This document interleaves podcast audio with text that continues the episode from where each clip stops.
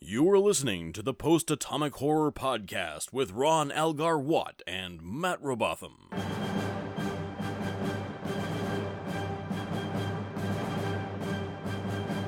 Episode 219, covering In the Pale Moonlight and His Way with Gav Brown.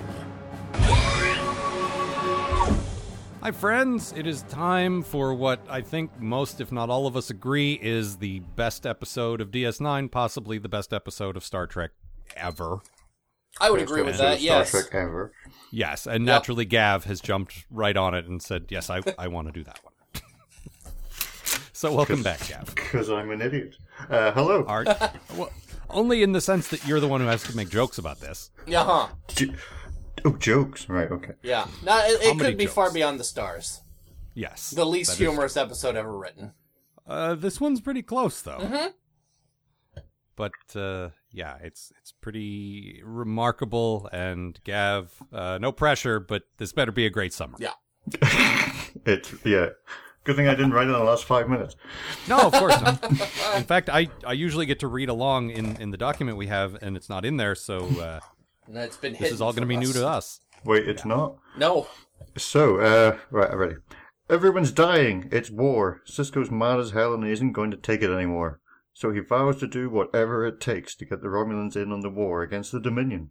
As it happens, Mr. Whatever It Takes is just a simple tailor on the station. He says he'll get the Romulans into the war. All he'll need is a holosuite, a famous director, all the peppers he can eat, and that man's leg.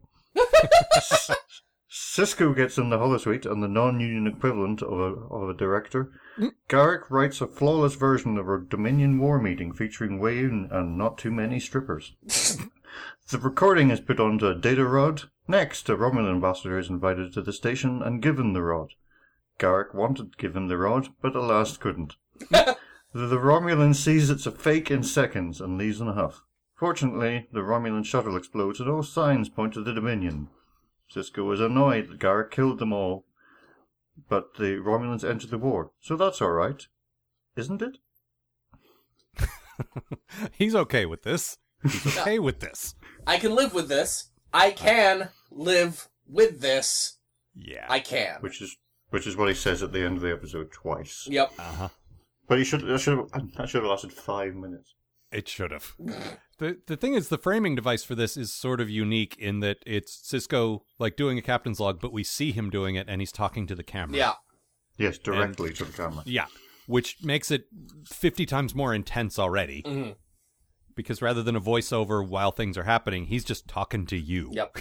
Yeah. Hey, and buddy, he's- guess and what he I said got up to? Murder. Most foul. and he says he can't tell anyone else about it. Nope. Right. He can't even tell Dax, in fact he says. Well, that's and that's why he says it out loud once and then deletes it when he's finished. Yeah. Like he, he's got to get it off his chest, but nobody can ever actually know. Unfortunately, Garrick has a copy. I was, of course. You know, just just in case. uh, And just put it on a data rod. Yep. Uh huh. so where to even begin? This is by far like the darkest I think Star Trek has ever gotten, Yep. and we all just love it so much. This is everything I love about DS9. This backdoor, shady political dealings and assassinations, Mm-hmm. and shaking hands with Garrick. Shake hands with Garrick. yeah. Well, and really, my good thing. Uh, well, what I wrote was uh, all of it, but really, it's with all the complicated stuff that's going on. It's essentially just let's have Garrick and Cisco being the most Garrick and Cisco, and see what happens. Mm-hmm. and it's it's the first time these two like the best characters on the show are just sort of put together and set loose to do their thing and it's so fantastic Yeah. like i- if you're going to get garrick involved in your espionage plot of course this kind of thing's going to happen hmm it's oh, so It's oh god, it's the best just ever. Yep. I I love and it's just the way Garrick just sort of strings Cisco along for this entire episode too. good. yep It's just like, oh no, I have a plan that might work, but it probably won't. Oh, it didn't work. Well, that's fine because I have a backup plan that actually will. Oh, that didn't work. E- well, I just killed the guy, and that was my plan all along. Please don't punch me in the face. It's how I make my livings. ow my face Ah, Yeah. you Not- cracked not my the face. spoon. Which is a top rated sitcom over in, in Cardassia. you cracked my spoon yes. The state says that you will love it. Yes. Not the comedy troupe, the state, the actual state. Yes. State gives it five stars. Right. And so will you. That's what that TV, whenever we see the exterior shot of a Cardassian city, that's what that TV is telling you. Yep. You guys know what's hilarious? The state. Because we told you so. Mhm. The state also likes the sitcom, the, the sketch show, The State. Right. Coincidentally. I want to dip my balls in it, Doctor. And he does. I really I- I wish do- this I was. love- I really wish this wasn't the fifteenth time I'd heard that from you today. this really low like this this crosses a lot of lines and to me it takes Cisco into a place that that Kirk and Picard never would have gone. Like this very definitively says this is how Cisco is different from those guys. Yeah. He's, th- th- he's willing the, to cross these lines. Well, The Picard of the first duty would never have understood this at all. no, not at No. all. No, and even Kirk the big cheater would have drawn the line at like assassinations. Yeah, but they've all. Neither of them have also really ever gone to war. I mean, This No, is yeah. true. like Kirk was in a cold war with this, like with the Klingons and the Romulans, but the, he, he very rarely had to do war stuff. He was always out doing his exploring thing. Right. Like No. Cisco's smack dab in the middle of this thing. This is, these are the kind of hard decisions he has to make. It absolutely is. But I like I say, I feel like even in this situation, neither of those guys would have done that. Mhm. Like I feel like we we've definitely established Cisco as his own guy for a while now, but there's always sort of common ground, but here's where he's completely Yeah, this On is his own. this is stuff that like they would both just be utterly disgusted by him doing. Yeah. like The this. makes closest we sorry, go ahead. probably, sorry, I was just going to say the closest we've probably seen is Picard in yesterday's Enterprise episode, Right. Mhm. where he's. But that was uh, at where- least that but was he's at least not- with the knowledge that history would change and everything would be okay again. Yeah, But that, yeah, but that, that was the darkest we've seen one of the others Hmm, true. before this, Right. yeah, and and even then, I don't think he would have, No. you know, gone to this extreme. No, because the, the thing is, w- what's at stake is if the Romulans actually found out what was going on, things could get 50 million times worse. Like, then the Romulans would join the war on the Dominion side, yeah, and the Federation would be completely fucked. yeah. Like going from being just a pa- like passive and letting them, uh, you know, Yeah. use their borders to like actually being like you do not want to fuck around with the Romulans. They are very good at war. No, there's only a handful of, like, really powerful forces in the Alpha Quadrant. You got the, the, the Federation, the Cardassians, the Klingons, and the Romulans. I think that's it. Mm. Yeah, All the other guys are there, but they're not as big. Yeah. And so you already have the Klingons and the Federation on one side, the Cardassians siding with the Dominion, and the Romulans are sort of the undecided. Mhm. You don't want them on on the other side. No. That would be very very bad. So yeah, uh, Gav, what was your good thing? My good thing was the bit that you didn't take. yeah. But yes, seriously, uh, just all of it. I love that Beta Z. One of the good things, was- but Beta Z was uh, was fell to the Dominion. Basically, it was. It's we've never really had a planet that's so significant within the Federation. Yeah, that was ear- taken early by in the the- Dominion. Yeah, Early in something the we'd episode, actually, that was- someone we'd actually heard of. Right. Yeah, That was our big oh fuck this is getting really serious moment at the beginning. Mhm. and it only took them like eleven hours to t- take over Beta Z, which is hardly a surprise. Well, they were all out having sex. Yeah, I mean they're a, they're a, they're a peace loving you know orgy people. Yeah. Who, uh, don't probably they have talk a- about a how- military. they talk about how the defenses were like really low on Beta Z and stuff. It's like that is a planet that doesn't really like that. It's a very that won't happen to us type planet. Right. Oh come on, we're Uh, Beta Z. We're good people. No one's gonna conquer us. Well, plus apparently, like I don't know the geography of it, but it sounds like the way they described it, they're pretty deep inside the Federation. Like, Mhm. like they said, once they took Beta Z, it's not too far a jump for them to take the Andorians, the Vulcans, and then Earth. Like, like Mm. they're they're closing in on on the center of of the Federation. They're not out in the outskirts anymore. Yeah. So yeah, that's that's particularly scary because Beta Z is like sort of not a founding member, but definitely like a you know, like one of the key members. A main character from another series used to live there, right. and a main and a main character's mother from a s- from a different series, and occasionally this series currently lives there. Yep. Probably. They, apparently the writers talked about it being Vulcan, Mm-hmm. and then they decided that would be a step too far to threaten Vulcan. Oh but, yeah, uh, we can't let anything bad happen to Vulcan. That would be that was my thought exactly. uh-huh. But yeah, that was that was quite good. not not Vulcan. Not Lenny. They're the Lenny of the alpha. Just so relieved that Vulcan's okay. well, Well, Uh, Matt, it's what was your good thing? uh, I love uh, Vrenak, the Romulan senator that comes to uh, that comes to visit, so Cisco can convince him that uh, that uh, the Dominion are actually preparing to attack uh, the Romulans. He, if from the second he shows up, he is just so fucking shitty. I love him. He, the first thing he does is list everything Cisco ever did wrong. Yep. There's So Benjamin Sisko, Yeah. this guy who did these things. he, he and he's started also, the I would like to Dominion point- War. Oh yeah, yeah, yeah. That was that was how that was his punchline. the guy who started all this. Oh, and didn't you didn't you also start the Dominion War? Well, I mean, there's mitigating factors in there, but uh, Uh-huh. he's also I'd like to I'd like to point out the first Romulan to ever come to the to ever come to a Star Trek episode and go to his quarters instead of oh going. yeah, they're usually like, no, let's just get there's down no to business. time for that. That's a good point. No, there's a great there's a great scene where um they're uh they're they're discuss they're talking over uh Romulan ale or as the Romulans put it ale and Yeah. um he does this thing where he's sort of comparing uh, like uh the replicated Romulan ale to uh what is happening in the scene right now Mhm. that I really really like. Yep. It's like, you know, it I almost almost believed this was real for a second, but uh, then it was gone. anyway, what were you saying, Captain? No, he's got a great like he's because I mean all the Romulans are super arrogant. That's Mm-hmm. sort of the defining trait. But he takes it to a whole other level. He's he's arrogant and Mm-hmm. he's also deliberately on the r- like the different side. Like Yeah. the whole point is Garrick says this guy is the most like fiercely anti-federation guy. You convince him and everyone will follow. Yeah. So he's not just he's not just sort of base level adversarial. He is actively against Yeah. Cisco. Yeah, it's and that's what makes him even better. yeah, it's and it feels like he only came to this meeting like just so he could have a couple of minutes to just poke at Cisco.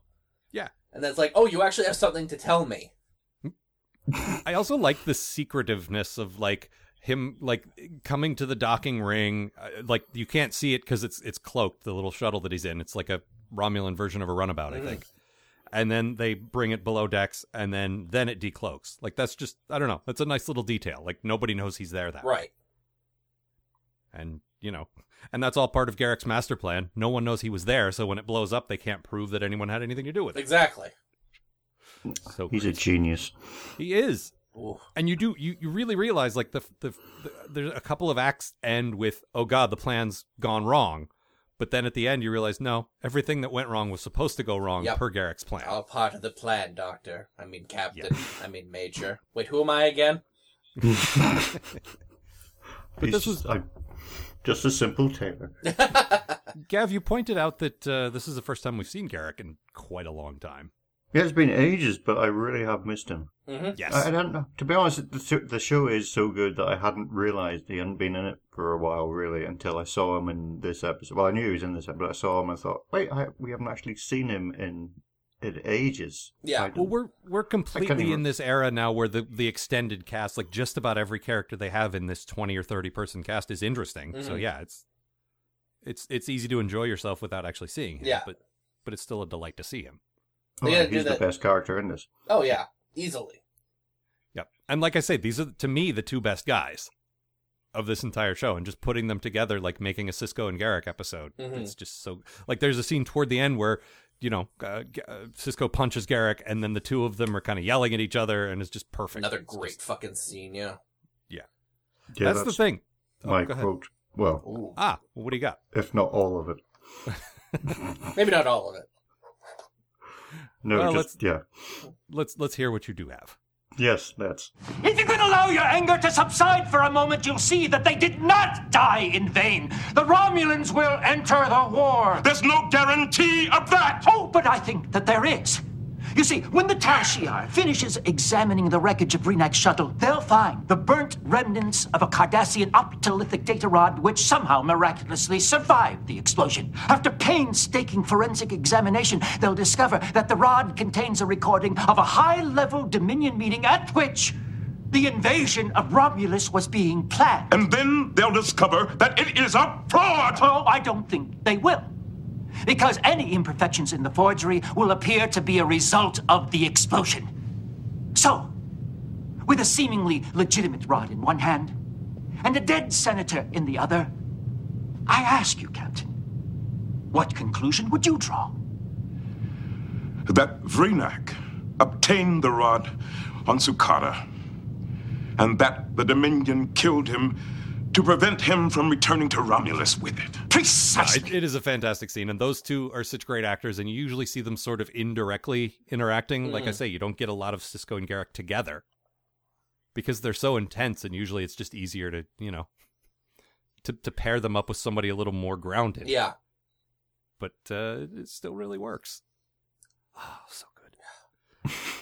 um. So my bad thing. This is going to be the only time I do this. I don't have a bad thing. Didn't pick one. Uh, Not gonna do it. Nothing you can do about it. What do you think of that? yeah, I kind of had a rough time too.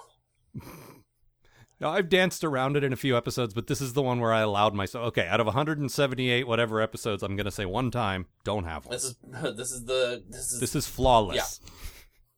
I mean, I, I can have a cop bad out. thing. Go ahead. What do you got? Well, Cisco meeting with uh, Graython Tolar. Mm-hmm. Oh, the, uh, the blue the, guy. the, right. the blue guy who's the sort of uh, Holosuite director. Well, they u- they used to fake it. Garrick's He, Mm-hmm. middle he- name. yeah, he meets uh, Cisco meets him and says, uh, "But- "But this isn't a Federation thing. It's you know not, It's strictly off the books of the Yeah, it's Federation." personal for me. Yeah. Why don't you just not meet him and not say anything about the Federation then, and have Garrick deal with it all? probably a good idea. Yeah. Yeah, that's one of those times where dramatically it's more interesting, but it doesn't make uh, complete sense. no, You're you right. you want to keep this all compartmentalized. right. Like Yeah. uh, Although Yeah. maybe he doesn't.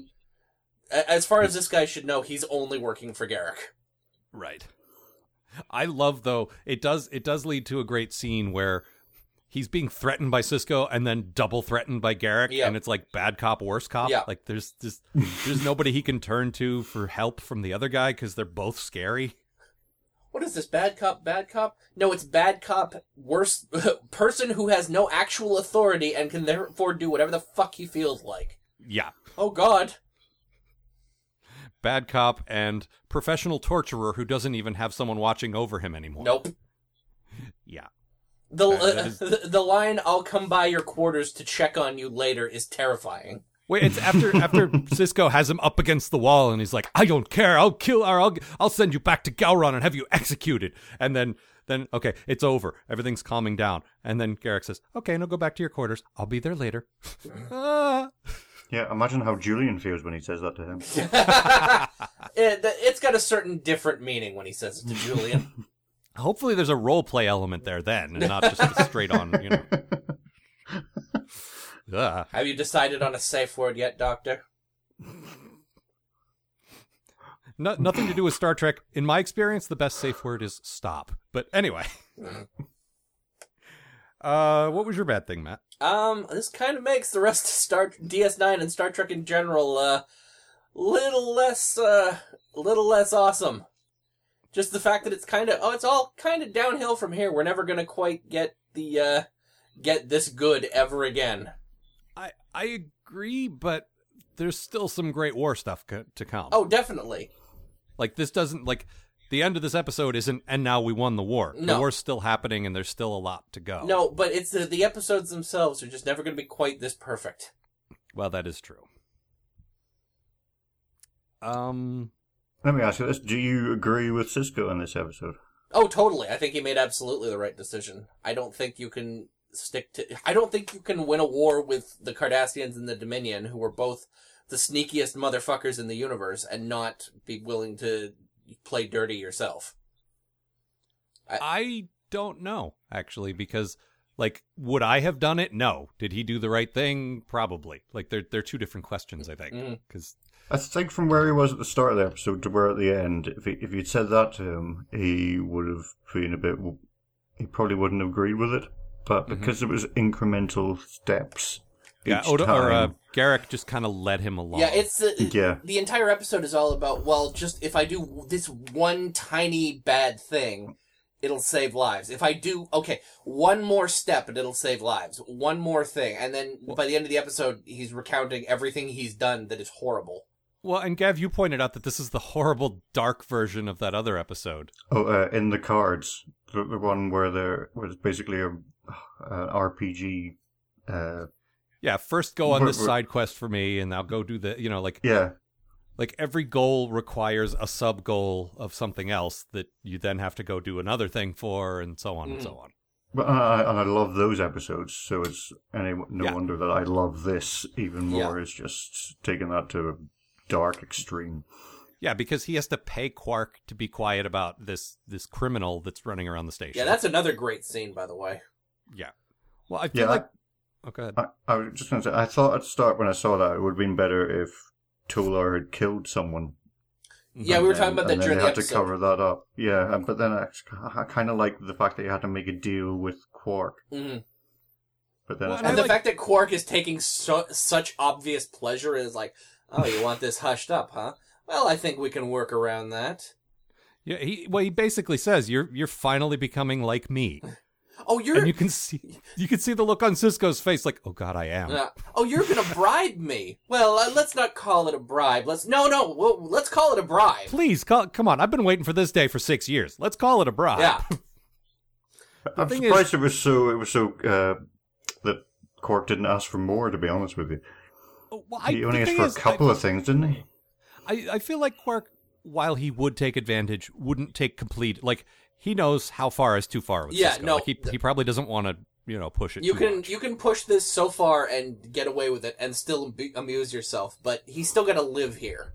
yeah, and I think that the scene was very indicative of where both characters have come since they first met each other. Yeah. Like like Cisco has realized this is the best way to deal with Quark. Quark has realized. I'm not going to completely take advantage of this human because, yeah, he controls my business and my fate and Yeah, everything else. But uh, I think we can still pu- I think we can still come out of this stabbing doing pretty well.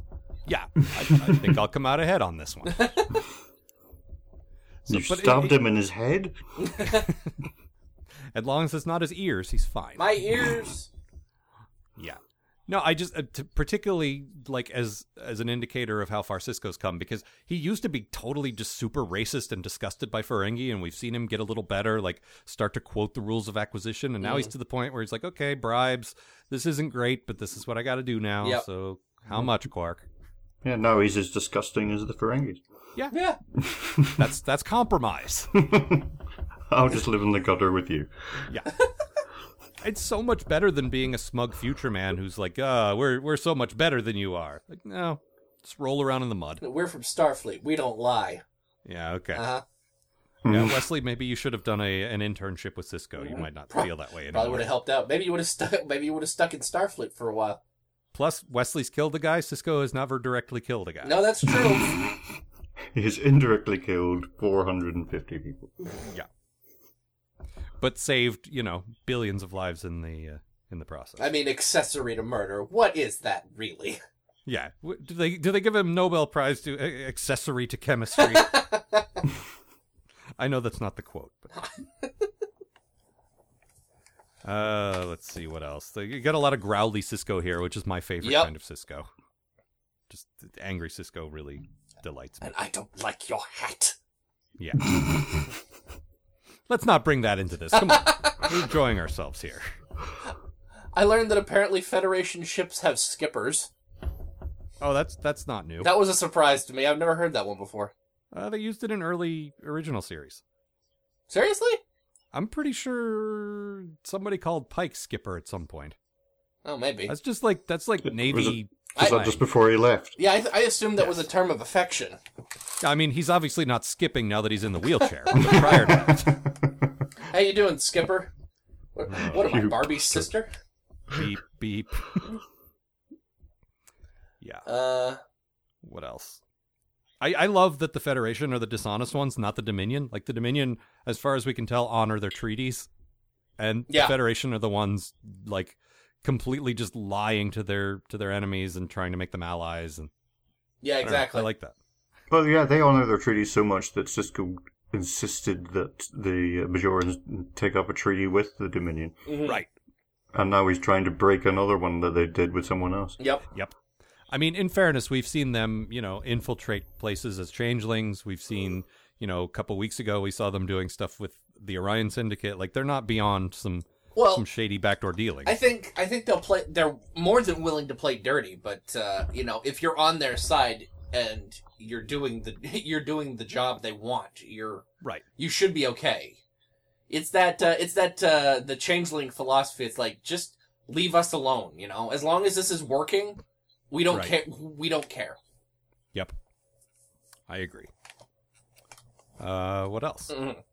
Um, Oh, at one point I thought, like, there's no possible way the Dominion would ever break away from this, like, really costly war to go attack someone else who doesn't expect it. That would never. Oh, wait, Hitler, Stalingrad. Never mind.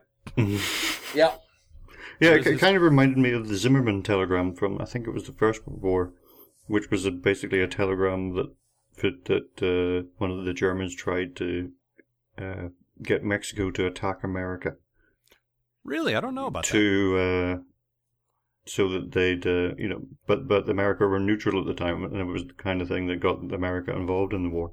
Oh, yeah. No, that that sort of thing. Like, I, I know the Germans a couple of times turned people against them that were mostly new, like the Russians. Like, just they were going to stay out of it.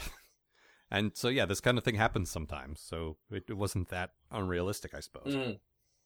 Also, you pointed out, Gav, this is the again a time we've seen Wayoon where we haven't really seen Wayoon. No, I think the last I don't know three or four times we've seen Wayoon now, he's been either imaginary or on a hollow holodeck or Right. in, in people's dreams. I don't know. That sounds creepy. No, it Uh, was b- but yeah. it was the last step of the uh, section 31 episode where uh, Bashir saw him as a as a holodeck recreation. Yeah, and there was a time before that. It was an it was another. Hmm. It it wasn't it wasn't real as well. Right. Can't remember what one. It, it just it feels like the producers love Jeffrey Combs and they love that character so much they want to show him again, but they can't quite fit him into the uh, into the plot. So they're like, uh, here, holo- hologram. yeah, Eh, this is fine. We'll keep Yeah, you 'cause I s- working, I Jeff. suppose you didn't strictly need him in the episode, No, but yeah, it's good to see him there. I mean, we could have seen, you know, an actual changeling. We could have seen just Damar. Like they, they could have done a lot of different stuff. But no, it's it's great seeing. Mm-hmm. I do like that bit where, and when they were sort of deciding what the meeting was going to look like, that they were reco- that they were faking, where Cisco and Garrick basically discuss character for the people in it, saying, Yep. "Oh, it looks better now that we've made them bicker." Yeah, exactly. You- Because you can you can even imagine the Deep Space Nine writers saying that. yeah, this scene is too safe. There's no conflict. We need a little more like disagreement here. Yeah, so that's so much better. And then and then Gene Roddenberry pipes up. Yeah. From beyond the grave. Don't do it. Well, there's just a sweater vest floating in front of us here. Avenge me. Have Cisco go back in time and save JFK. Someone has to save JFK. A boogity boogity. Really though, this is this is where really he would say boogity boogity, huh? He's a he's a ghost, isn't he? I, I guess you're the ghost expert here. I don't really know. Darn right. You better save all that expertise for when we get to Voyager. Yeah, so many ghosts. Hmm, Oh, and But at, least, Campbell's. but at least Bever doesn't have sex with any of them. Well, we don't know that. I mean, Gavin, God. he's seen them all, but we Oh don't. God, th- th- there are a couple of episodes that remind me of that one. No. Oh, What? Anyway, hey, in the pale moonlight, we don't need to talk about Voyager. No, of course not. okay, so in the pale moonlight is a reference to Batman, good. and that is Oh. all. Is this? Yep. Yes. Yeah. It's not. It's not that they are both quoting some work of literature or something. That's what the quote is from Batman. That that line is from Batman '89. Oh, no, I know that, but why? What? Yeah, I know. No, because they want like it's in the popular consciousness. When you hear that line, you think about the devil and you think about Cisco's deal with the devil. Like it's it's nice and Hmm. evocative. Oh, right, guys. but it's not from literature, it's from Batman. Typically, they'll Yeah, but quote, that- you know, like Shakespeare or something like that. Um, Yes. So so it's basically Cisco dancing with the dip. Which is, again, it's a nice bit of symbolism, but it's strange that they're Oh. quoting a, a movie from 1989. All it does is That's awesome. make That's- all that it, just makes it better. yeah. All it does is make me want to see Garrick fuck up a museum while Prince plays. Well, we had a listener uh, draw a picture of Gul Dukat as the Joker from Yep. one of our discussions from before, so Mhm. it's not too far. Cardassians and Joker makeup. It's a fucking good idea. New and improved Joker product. Of course, the sequel to this episode would be Mistletoe is Dangerous When You Eat It. Yeah. well, they can't all be perfect. hey, don't insult don't insult Batman Returns in front of Gav. yeah, I You was will, gonna uh, say unless Gav's here, in which case, Yeah, it's you will fucking- regret it. Yeah, It, it's it's the best. It's the best Yeah. movie with returns in it. uh, I suppose that's true. Only because I can only think of one other one. hi Ben, I'm Wei Yun's hand. Remember me? there was a bit where um, Garrick was explaining his plan and saying we, we say about the data rod that so many people had died who tried to get it to us, and all Mm-hmm. I think was Bothan spies. Yeah, many Bothans died getting us this data rod. Many Robothams died. Hey, fuck you. That's what it sounds like. We worked damn hard for that data rod. Damn it. I, I do think it's interesting as he's rolling down the list of people who have died, he doesn't mention the initial, like, Cardassian agents that he gets killed at the very beginning, yep. who might have been his friends or at least his colleagues. Like, Yeah. it's weird that he leaves them out. Cisco's like, "Ah, I didn't know him. Not my problem. Yep. I had like Vrenek. had a lot Mm-hmm. of friends who died getting this. You know, whatever. Not my problem. But Vrenek, he came to my quarters and had a drink, so that that's, you know. Now we're Oh, that's different. friends. Yep. He thinks he drank. I just gave him my uh, my mouthwash. Tastes just like Romulan ale.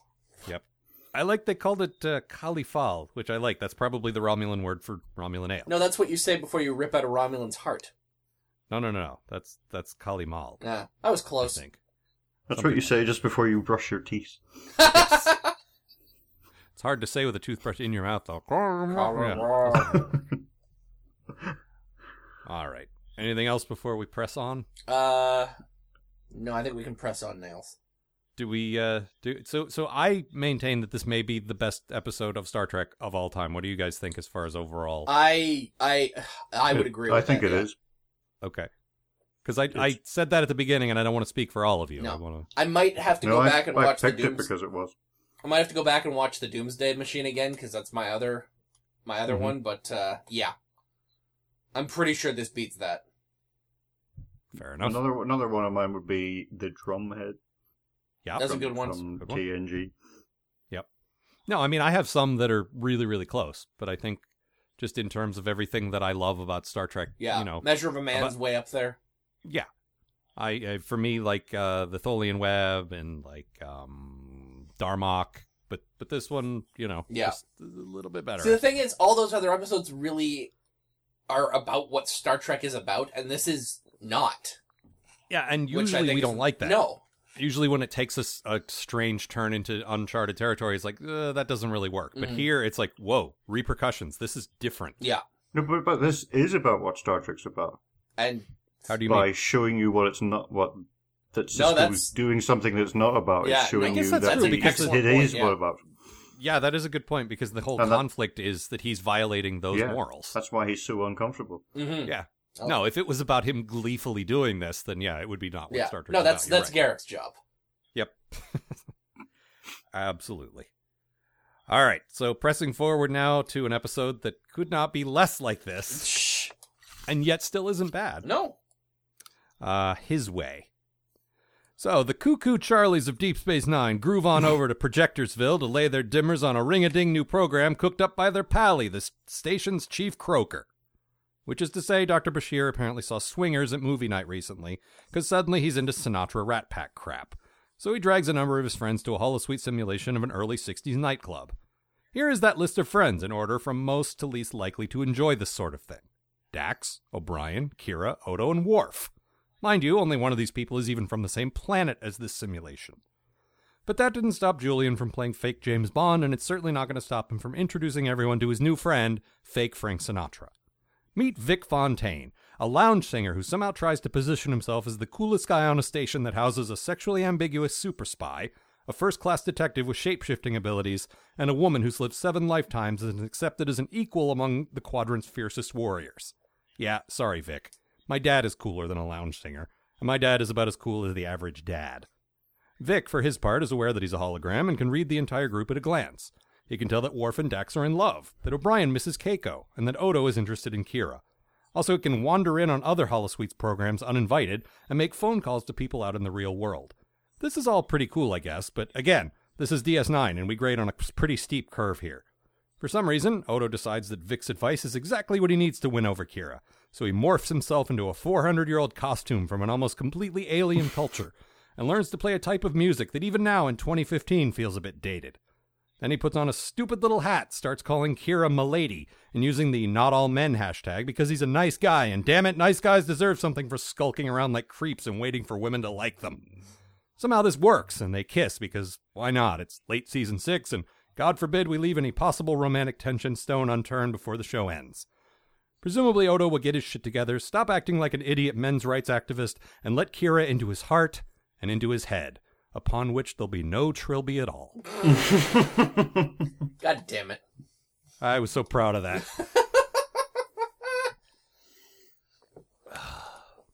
Not a terrible episode, but there is a bit of a bit of an undercurrent of I'm a nice guy, why won't you have sex with me? Yeah, no, there's a lot that I really. As someone who has been waiting for Kira and Odo to get together for a while because I think they're delightful, I really Mm-hmm. like this episode, but there are a lot of things in this that Odo does that are just downright creepy.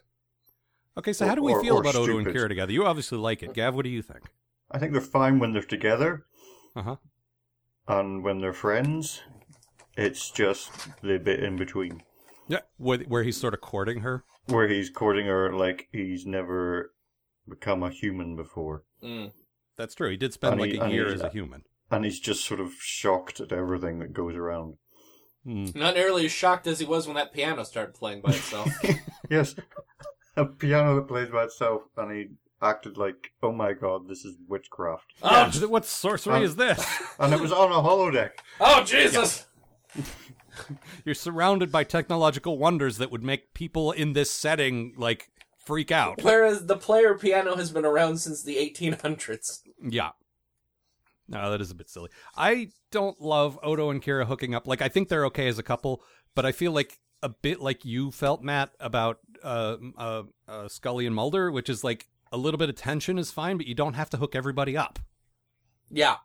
You know what I mean? Like it's it. Not everyone has to be a couple. Sometimes there can just be a little undercurrent of, of sexual tension, and that's all. And I Yeah. was okay with that. So No, I, I, I- normally, it doesn't. I, go ahead. I normally agree with that, but uh, in this case, I just love those two. I understand. Well, you, they're they're like your two favorite characters on the show, That is true. and you like to see Odo happy. Yes. I, I agree with you there. It's just I don't know. We already got Dax and Worf hooking up. I don't like when they start hooking up everyone in the main cast. I feel like, like I said, like I said in my summary, I feel like that's a thing that shows do sort of late in their runs, where it's like, well, everyone needs a romantic partner now. Well, we got to do that at the mid series so that by late series, people can start having babies. that that yeah, that would be uh, just as bad actually. Yes. I, I agree with why they they uh, sort of hooked hooked up um, because of how the series finishes up. I think it was um, one of the writers pointed that out in the Mem- Memory Alpha, but Mm. I'll not spoil anything. No, well, if, if we can talk that we can talk that in the spoiler section at the end if you want. Sure. I actually must not have seen that because I'm not I'm not thinking of what you're Mm. talking about, but we'll we'll get to that in a bit. But yeah, I mean it's it's not like I say it's not bad, and I do think it's interesting. The writers never intended to do this. It all started because Renee started playing it that way. Yeah, Like, do you exactly. remember that back in like season two, he started playing it like, oh, I'm into Kira, Yeah, and then they started writing to that. I I think that's interesting. yeah, and I think we've gotten some really good stuff out of it. I agree. But on the other hand, I don't know. I, I, I Gav makes a good point that he's a bit out of character during all of this. Mhm. It's just uh, yeah, he, for a detective, he's not that bright. I, I do think that's kind of supposed to be the point, whether or not it works. I think the point is, you know, it's it's that standard trope of you're so smart about this, but you're so dumb about basic emotions. Yeah, But the, but my bad thing is, the, the literally worst thing is, he can't tell the difference between Kira and a hologram. Yeah. Surely No, by this you point, should be he's able known to her tell. for Yeah. ten years or whatever. Yeah. You can tell the difference between a human and and like light. Yeah. You would think. No, you. I would believe that like ten seconds into that day, it's like, oh wait, no, you're the real thing. Yeah, that whole My confidence, no. that whole last act is a bit problematic. Like the whole the whole deal is that Vic Fontaine makes Odo think he's like dating Holo Kira as a practice thing. Yeah. And it turns out it's real Kira and he's using the confidence of not knowing it's her and he's so much better. And Yeah. I get that, but it's it's a little creepy. I, I, well, yeah. I mean, when he starts making out with like, don't even think he makes out like cuz I said sex and Gav said wait a minute, that he doesn't want to have sex with her and like okay, fair point. mm, He's, I don't yeah, even he's think just he kisses using her as a rehearsal for Right. the main course.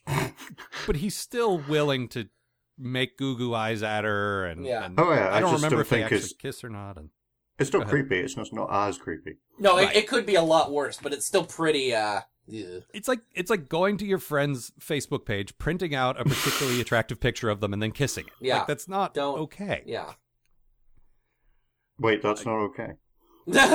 Well, well, this, if you well, I this don't is know. embarrassing. Excuse me, I have to go. Get, I have to go uh, use a paper shredder. It's okay, why my uh, Facebook picture is my hand over my face, so people can't do that. It's a good plan. if if you go to that picture of me and Matt actually making out at our uh, sarcastic voyage panel and Photoshop yourself in over Matt, maybe that's a little. more- Oh no, Or I, over I, I me. would Photoshop myself in over both of you. Well, th- that's Anyway, a whole moving other on. thing. I don't want to look at you two gross people. Yeah. Now there's an see. attractive man. I wonder if there are people using the holodeck to, to make out with and maybe go further with themselves. There must be. I I maintain that in an infinite universe, Well, people Barclay. are using the holodeck to have sex with everything. Okay, but I don't even think you have to take it as there's far that, as there's that infinite internet universe. rule, isn't there? What's that? What- What's that internet rule where you can find anything? Oh, if you think of something, there is porn of it. Yeah, Oh, Rule Yes. Thirty Four. yeah, well, it's got to be that of the holodeck, hasn't it? yeah. Yeah, yeah, but I'm just saying, like, how many people are using it to masturbate, but just with a hologram of themselves? Like that must be fairly common. Like that that doesn't have to be an unlikely thing. Yeah, that wouldn't surprise me. I mean, I you know, if I didn't like, if I was more into myself, I'd totally. if I didn't sicken myself, that would. Be yeah, exactly. If I didn't think I was horribly disgusting. I would. You know. I just start changing things until I turn into someone I found attractive. Yep. Uh, anyway. Oh, so that's what I look like if I was good looking. Uh, huh. They probably get a hologram of themselves masturbating and just punched themselves while they were while they were while the hologram was doing it. Stop God, it! I You're, hate myself. I hate myself. Stop it! You're disgusting. Yeah. Which is probably Um, a thing as well. Oh, probably. Mm, Taking self abuse to a whole new Mm. thing. Um, but really, as far we're talking about all this creepy stuff, that that is my bad thing. I think Odo is kind of a creep with a lot of this. Yeah, Uh, and and it's the enlightened, you know, in the enlightened twenty first century, a lot of the stuff he pulls is really not cute. No. it's, it's stocky and unsettling. But I, on the other, it's weird because there's a weird, it straddles a weird line because some of it is genuinely sort of cute, but like if you just think about it a certain way, yeah. and I don't know, like it put me in a weird position because I, I like it character wise, but I don't like some of the stuff he's This doing. is—it's not unprecedented though. We've seen Stocky Odo before. yeah, and I didn't like it then either. No, I'm just saying it's not—it's not cool, but it is in character. okay, that's fair. But Kira's okay with it. That is, is, not I think, okay. where it 'cause That loses is that. Kira is not the type of person who'd be all like, "Oh yeah, that's fine." Yeah. In fact, she's very, very against her uh, her image being used in uh, hologram. In uh, Oh, that's true. Oh yes, yes, th- th- we've seen that episode. yes. Nice citation. Mm. Yep. I know my shit. Citation needed. Citation given. Yeah, No, I I like um, and that takes me to Quark. I like that Quark covers up for Odo in this. yeah, Odo's like using Bashir's program, and Bashir comes in to use it, and instead of saying, "Oh, Odo's in there," he's like, "No, all the holo suites are full. Sorry, gotta gotta come back another time." Have you considered getting drunk instead? yeah, he doesn't like. He could make money off of this, and he he totally sacrifices that to protect Odo's privacy, Yeah. and that's that's sweet. No, we um, Quark actually chooses like abandoning Prophet to help his friend. Yeah, no, It's we kind of a big deal. we um we get the closest Odo and Quark are best friends scene we've gotten since uh, God, it would have been that one where the the last one where Odo's freaking out over being in love with Kira. Oh yeah, He's having a little temper tantrum in his room, and Quark comes down and be like, "Just get fucking shit or get off the pot, man." Yep. But um, no, it's to say th- this episode opens with uh them discussing it in uh Odo's office. yeah, and it's not like He's Quark just- is there because he's in trouble. He's there to talk to his friend about his girl troubles. No, that's great. Like fucking Odo's Odo's like, I didn't ask your opinion. And then Quark's like, well, then why are we talking about this? I came in to complain about a about some some crime or other. Right. But but Odo invited him there so we could talk to him about the program. Yeah, Oh yeah, so he did. But even still, he he goes right to the to the Kira thing. Yeah. No, I like that, and their relationship has has like I don't say I don't think it's evolved. I think their relationship's where it's always been, but I think they're more demonstrative now than they were a couple of years ago. Like they're more open about it Yeah. now, and I like that. But they've always been best friends. how you doing, Quark? Yep. I hate it, Gork. You're sickening. that's a friendship I have with quite a few people, actually. Yeah, pretty Me much. too. Yeah, we just heard him leave the room. not too long ago. Oh, he's still in the room. ah, He's just watching TV three feet away. and staring at me, which is unsettling.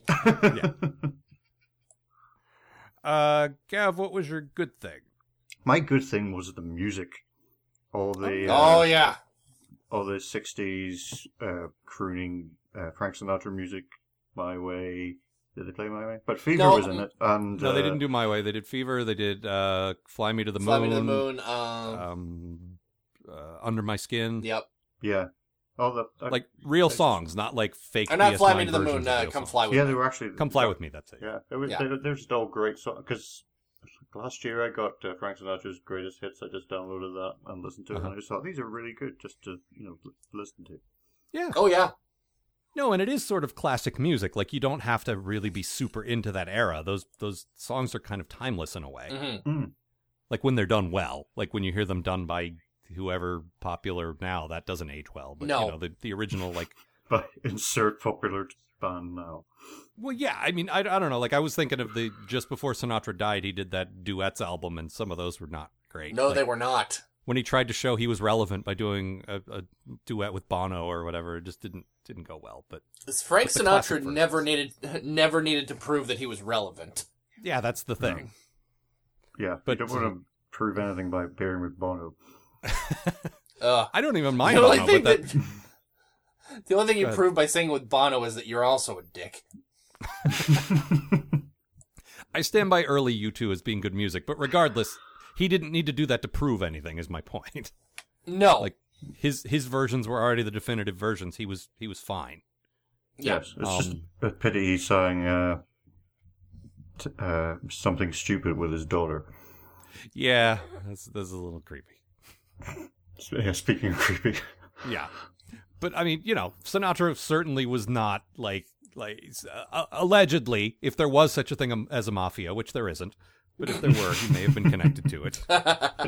who says there is? Yeah, there's no, no such thing as the mafia. Come on. but if there is, we'd be big supporters of it. Um, This puppet podcast is sponsored by the Mafia. A mafia Costa production. By waste Apparently cleaning they- services. b- blend in catering. No, wait, that was that was actually the CIA. Um, no, there's there's uh, apparently the producers at one point had uh, approached a number of established crooners to be in this. I want to say Tony Bennett and like Tom Jones, I think, and actually Frank Sinatra Jr. Who uh, he said, "I'd love to be on the show." And they said, "Okay, great. We want you to play Vic Fontaine." No, no, I don't want to be on the show as a version of my dad. I want to play like a Klingon or Yeah. something. And they said, "Nah, pass." I just saw Iggy Pop play that uh, Vorta. He was fantastic. Yeah, I didn't realize musicians could be aliens. That's great. I want to do that. Yeah. No, I just I think it's cool that he wanted to be on Star Trek. Yeah. And then when they when Did they, they- told him what the part was, he's like, eh. So they never got him back as just a, as a random person. Uh, random not on alien. this show. I don't. uh, Was he on Oh. Voyager? You've seen all of Voyager, so I don't know. Hmm. Uh, not that I recall. but he may have been. I know he, I know he did appear on uh, The Sopranos as himself, which I always thought was fun. I believe he was on uh, Family Guy as himself too. ah, nice. Not really, but uh, Eh, fair enough. But but who? I don't know. Like, I don't always love Family Guy, but sometimes they they use that stuff pretty well. yeah. Um, but yeah. Anyway, the music was was quite good, and like I say, I'm glad they used the real songs and not, you know, like safe. No, we were we were talking about how you were surprised they didn't use uh just write some uh some lounge music for uh It's not hard to write shitty knockoff lounge music. Yeah, but this episode works so much better if it's real cuz like there are actual full-on musical numbers in this episode and they all Yeah. work. yeah, and and usually it's like, ugh, this feels like padding, but it works. Yeah. You're right. No, no, um fucking Odo playing the piano. Great scene. Yeah. Fu- oh, After he after he's done freaking out about it playing himself. oh my god, no. Kill it! Kill it with fire! Surprised he didn't just like morph into a giant hammer and smash the piano or something. to, be, to be fair, that would have been a great scene as well. yes, it Yeah, I would have been fine with that. just crazy overreacting until the thing is just dust in front of him. Yep. That would have been fantastic. Mm-hmm. Um, Matt, what was your good thing? Um, I really there's a lot I love about this episode, but um, just the the scenes where the scenes where Vic's teaching Odo how to play the piano and like setting him up with girls and doing his fake dates and stuff.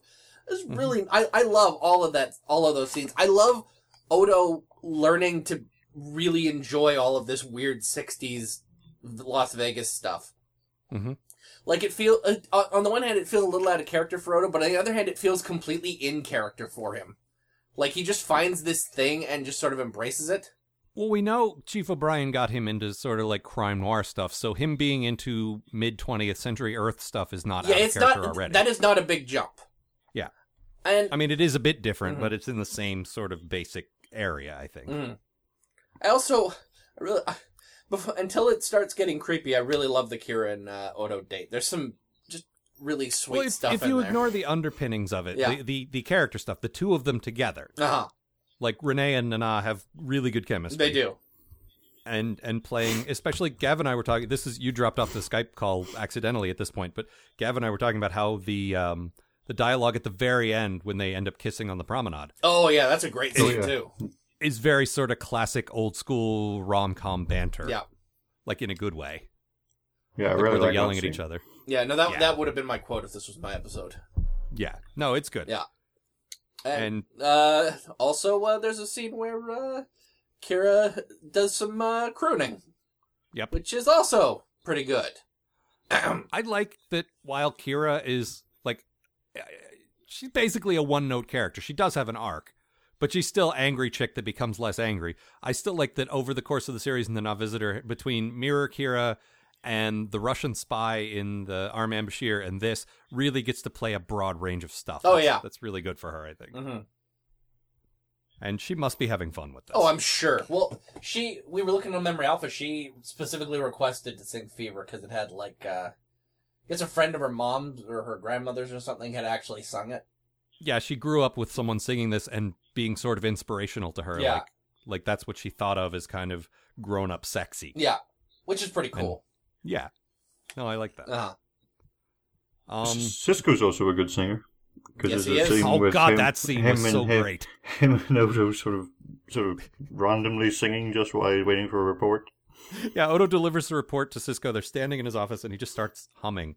And then Cisco picks up on what he's humming and starts singing along. Uh-huh. Yep, that's another really great scene. it is. It's delightful. I just I really love this episode. yeah, it's got the flaws in it stand out and kind of bring it down quite a bit but you know you get past that and it's really just really nice It- It's just, yeah, fun. yeah it is. and And, it's a again, nice, after yeah it's a af- nice follow to uh yeah. Well, if if they had done another sort of dark intrigue episode after that, you'd be comparing it. Mm. You'd say, well, this this is okay, but it's not nearly as good. So they just went a completely different direction, Yeah. and that that that helps, I think. It's just a small character story, Mm. which you know I tend to like. Um, my good thing, yes I like that something that was a dangerous bug maybe 10 years ago, Moriarty becoming self aware, is now a feature. Like, between Vic Fontaine and the, the holographic doctor on Voyager, this is something the Federation is kind of doing on purpose now. Yeah. And I like that they s- okay. This was dangerous when you know when it happened to Data, but uh, now uh, it's it's cool because now he's your your holographic pal. Your plastic pal who's fun to be with. Yep. Although the fact that now anyone who has, who anyone who's a good enough programmer can just create life is a little worrying. That is. Although I Yeah. guess anyone who's a good enough programmer can create life anyway. It's pretty standard for everyone in the universe. Yeah, any, anyone who has the right genitals can do that now. Yeah. So, yeah. No, I don't know. I just I like that someone probably just isolated the code that made Moriarty self-aware and just is now using that in interesting ways. It's like, what if we programmed this guy to know he was a hologram, but be fine with it? yeah, he's not a he's not a villain who's trying to destroy you. No. He's just a fun guy who wants to help you with your love life. And really likes singing. right. Aw. Now, Gav, you kind of disagreed with me on this, didn't you? Yeah, kind of. I just don't like how easy it is now that they've sort of created. Yeah, it's just created life, and then they're fine just turning it off and on again all the time. I think I think that just comes I with just like think- when you do when you do a story about something shocking, you, it can't continue to be shocking. It has to then eventually become normal. I Yeah. think is what that is. Hmm. The but I thing think is, this you is pro- a conversation, Karen. Uh, go- just no, go conversation ahead. that'll happen happen on Voyager. Ah, you, we'll be very Yeah, having good. probably, we'll yeah. be having a lot more on Voyager. Well, that's that's an ongoing thing there. I think. Yeah. Hmm. Here we see it in a, in a different context. Although this guy will pop up a lot, as as we all know. yeah. That's that's sort of a going forward not great thing. This character was fun in this episode, but the producers like him a bit too much, and he shows up a lot in the next year and a half, and we all kind of get sick Very of him. often in places he should not be, which I've talked about before. Yeah. Yeah, it sort that's of, he not sort a- of becomes becomes like the ten forward. where Yeah, a little people bit, hang out. actually. which is weird because I see how Julian's into this. I see how Odo kind of comes to be into this, Yeah. but nobody else. Yeah. Like I said in my summary, eh, all these people are from other cultures. Mm. Like, wouldn't Kira want to see something cool from Bejor's past, or wouldn't Dax want to see some Trill thing? Like, why are they all just eh, fine with this? Like, I don't That know. it gets back to the uh, founding philosophy of Star Trek, which is that Earth is the best of everything. And of course, Earth, Worf in, Earth points in out the that- 1960s is the best of everything. well, yes. so inevitably we're going to have someone just doing a holosuite recreation of Kirk, like of classic Star Trek episodes. Yep. Yes. And, and then and then Kirk will be so happy because people will be having holographic sex with a holographic recreation of him. It's all I ever wanted. Yep. Must have been Must your have been life. his lifelong ambition. Ah, we have fun. we do, but we learn things too. Yes. Um, Gav, did you say your bad thing already? My bad, yes, the, uh, the whole Odo being stupid thing. Right.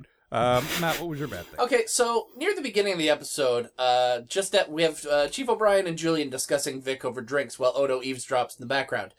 Um, now these characters have all just spent the entire evening together, and now everyone's going to bed. But as the scene ends, they walk right past Odo without acknowledging him. Now that is very rude, and it's not the first time I've ever seen it on Star Trek. Just a brief good night, Odo would be fine, you know. That's that's the, not the first time you've seen that on TV. Sometimes TV just focuses on two characters and then sort of deliberately fades everyone else into the background. Yeah, that's it bugs me though. This is fair your enough. friend who you were just talking to, and just walk right past him. Yeah, I I think that's just a device that they use for storytelling, where they have to like, okay, now these two characters are talking. We we now ignore everything It's else. a device they use for rudeness. Al. They're not mutually exclusive. oh, yeah, just, just walk on by. That's fine. Whatever. Good night, I'm not a- Chief. Chief Dick. What an asshole. No, I don't feel bad about stealing your hologram program. All right. Anything else, Uh, no. No. Gav? Uh, no Alright. People don't say think enough, but that's it. people don't say think enough. Oh, Fink. Yes, that's what uh, Vic Fontaine said, but that's it. Uh, this Fink over here. Well, speaking of speaking of Fontaine speak, uh, my quote is a delightful little bit of sort of like Spockish, like uh, uh, I'm saying a thing and you don't understand what I'm saying. Yep. Which is this. If you're gonna work Vegas in the 60s, you better know the score. Otherwise, you're gonna look like a Clyde. A Clyde? A Harvey, you Uh, know. Harvey. A square. You know what a square is, right? That's one side of a cube. Well, I guess that answers my question. and I just found that delightful. That actually that reminded me of what was the one episode? I think it was uh, uh, the Way to Eden, where they call everybody Herbert. Oh yeah. Oh, is that the one with the hippies? Yes. yes, Yeah. the one that I didn't completely hate. For No, some it was reason. better than it was actually surprisingly better than we thought it would be. Yeah, it was the only decent Chekhov episode, Well, it's not For going me, nuts here, but and of course Walter Koenig hated it. so there's that. All right, so that is all for this week. Uh, it's all downhill from here, as Matt said. yep. Stick around though; we'll still have fun. Oh, we, we do have fun. Um, and speaking of shows that are fun, Gav, why don't you tell us once again about your other show? My show that I do with another guy called Gav is Drunken Time Travel, drunkentimtravel.com, uh, and it's Doctor Who with dr- beer and fun. And we're working through the original series, and we're on John Pertwee at the moment, the third Doctor, and it's fun. How Uh. much longer do you have with John Pertwee? Because wha- after that, you have Tom Baker for about 100 years, right? We're, I think we should be on to Tom Baker next year, uh-huh. And then you'll be with and him then, until and then like we'll be 2020 with or him something. two or three uh, centuries. Yeah. Yeah. No, I was t- I can't, I've talked to a few people recently about Doctor Who for various reasons, and everyone says Tom Baker is their guy because when that show came over here, mm, the the bulk of the reruns were Tom Baker episodes, so the chances are you were going to see him. Yeah. Well, a lot of people say the same here, mainly because he was up for on for so long, Right. and he is just so good. Well, yeah. He is very good. Yep. He, he is the Doctor. Yes. Like in real life, he's as mad as, as that. Uh, to to plug something that I've worked on with actually sort of a well a, a Doctor Who connection and a, a tangential Star Trek connection. Uh, I was recently privileged enough to speak with the writer David Wise, who wrote for uh, well, he wrote for Transformers, was how I sort of came to know him. He also wrote an episode of the Star Trek animated series. He's also written one of the uh, Star uh, Doctor Who audios. And Gav asked me to ask him who his favorite doctor was. We had a nice conversation about that, as well as about a lot of other things that will be posting as part of my More Bits uh, podcast on uh, April 18th, April 17th. Excellent. Uh, that will be posting at more-bits.com or on iTunes. So check that out. It was a, it was a fantastic chat that I had with him. That was delightful. Mhm. All right, let's uh, let's leave now. See ya, folks.